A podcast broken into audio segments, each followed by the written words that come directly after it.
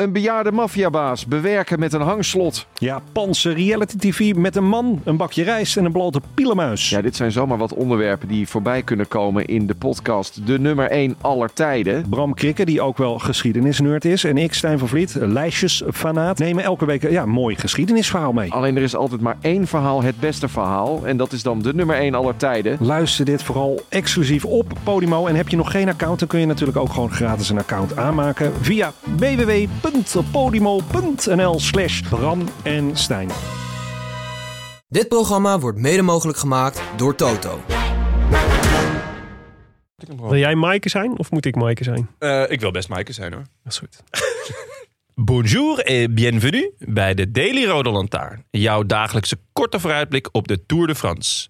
Vandaag etappe 6. En we gaan punchen. Punch, punch, punch.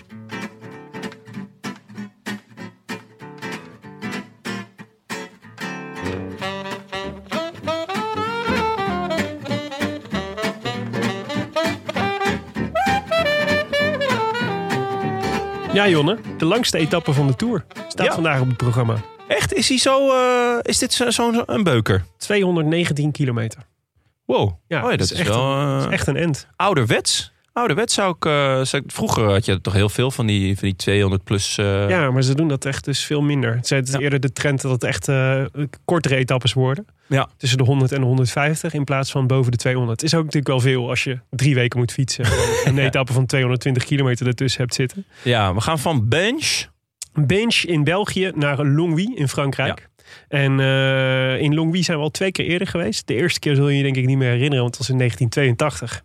Ik vermoed zomaar dat jij toen nog niet geboren was. Toen was, ik, toen was ik nog niet eens in de planning, joh. Nee, eh, toen won er een Belg, wiens naam mij ontschoten is. Waarschijnlijk de nieuwe Merks.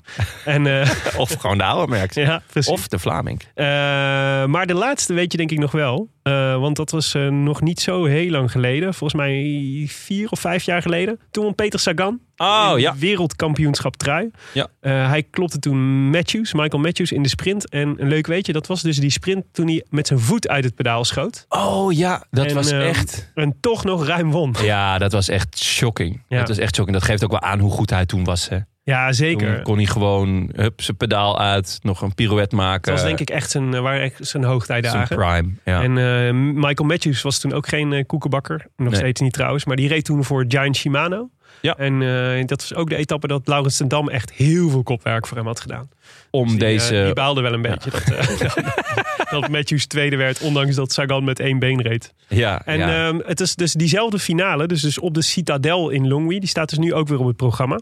Eh, en dat is wel fascinerend hoor. Want dat is, die, die, de, dat is echt zo'n Citadel klimmetje. De eerste 500 meter. Hij is in totaal is hij 1,4 kilometer. En het eerste 500 meter is 8,2 procent. Dus dat is echt wel lastig. Eh, en daarin zit er ook nog een steile strook van 11 procent. En dan richting de top wordt het meer een soort vals plat. ja, maar het is eh, niet alleen die, die eindklim, toch? Dus het, het is een drietapsraket. Ja, Punch, daarvoor... punch, punch. Ja, daarvoor zit namelijk een echte puncher. De, Ja. de Côte de Pulventeux.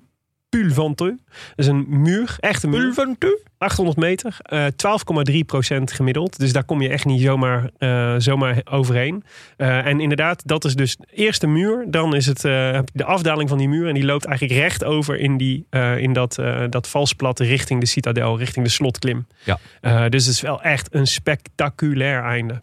Ja, is het, ehm, is het iets voor waar de klassementsmannen een, een, eh, iets, iets kunnen? Nou ja, Ik heb het idee van wel. ja eh, volgens Als in mij, het- Oorlog maken. In die etappe van Sagan zag je, die Sagan won, zag je dat, ze, dat de klassementsmannen eigenlijk in de, de second wave kwamen allemaal. Dus de, je hebt natuurlijk echte specialisten, zoals die, die echt zo'n punch heel goed kun, aankunnen. Maar de puncheurs onder de klassementsrenners, dus de, de Adam Yates of de Roglic, eh, Ja. die, moeten hier, eh, die moeten hier echt wel wat kunnen, denk ik. Ehm, ehm, dus ja, nee, dat zou zeker kunnen. Het weer is, eh, ik had gehoopt dat het, eh, dat het, het leek even dat het slecht weer zou worden. Nu wordt in de weersverwachting kans op buitjes gegeven. Ja. Maar dat lijkt niet echt eh, een rol van betekenis te gaan spelen. Ja, dus morgen... ehm, ik vind het nooit Poggi zijn sterkste punt, namelijk de punch. Mhm. Eh zagen eigenlijk eh, twee dagen geleden ook. Ja. Hè? Dus dat korte, korte venijnige klimmetje. Anderen zijn er in ieder geval beter in. Ja. Lijkt mij wel. Ehm, gaat Jumbo de kaart van Roglic vingerkaart trekken? Of de- eh, spelen ze weer de kaart van Aert? Ja, Eh, nou ja, dat is, dat is eh, een hele goede vraag. ja. Van Aert wel topfavoriet, toch? Ja, ja, je zou zeggen Van Aert is de grote, is de grote favoriet. Je weet, eh, het is natuurlijk denk ik bij de Jumbo-Visma een beetje de vraag... hoe hebben ze gisteren verteerd? Ja. Gisteren was natuurlijk een hele heftige dag voor die hele ploeg. En om dan de dag daarna meteen weer vol in de aanval te gaan. Van de andere kant, ja, het is wel een kans. Het is een kans op de etappezege. En het is inderdaad ook een kans om Pogacar op achterstand te, te zetten. Ja, zeker aangezien dat muurtje, dat er na dat muurtje, die echt Ja. nog, een, eh, nog, nog een beklimmingje en dus ook nog een afdalingje zit. Ja. Kijk, als Poggi weer geïsoleerd zit, Ja. dan valt er gewoon wel wat te halen. Ja. Poggy kennende gaat hij dan waarschijnlijk zelf in de aanval. Ja. ja, ik weet het niet. Ja. Nee, ja, ja, Wout van Aert is voor mij wel favoriet. Wie zou Ja. je er nog naast zetten?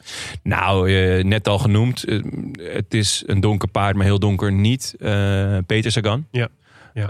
Ehm, en een persoonlijk favorietje van mij is eh, in dit soort etappes altijd Michael Woods.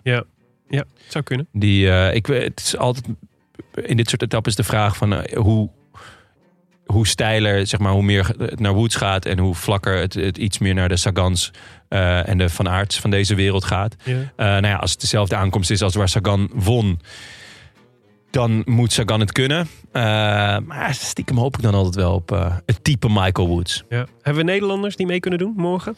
Ja, ehm, dat vind ik een beetje moeilijk te zeggen. Want Van de Poel zou het absoluut moeten kunnen. Maar hij is echt niet in Denk goede terug doen. aan de Giro van dit jaar. Zeker. Ja. Ehm, van de Poel is echt niet in goede doen. Hij voelde zich niet zo lekker de eerste paar dagen. Kreeg zelfs een lekker band op de kasseien. Ja, dat is, Ja, dat is toch een godspe. ja absoluut. Ehm, dus dan misschien toch Mollema?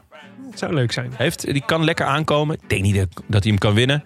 Maar ehm, ja, why not? Pourquoi pas? Ja, we gaan het zien. Ja. Veel plezier van de middag, vanmiddag. Geniet ervan. A biento. A biento. I wish I could be in the south of France. In the south of France. Sitting right next to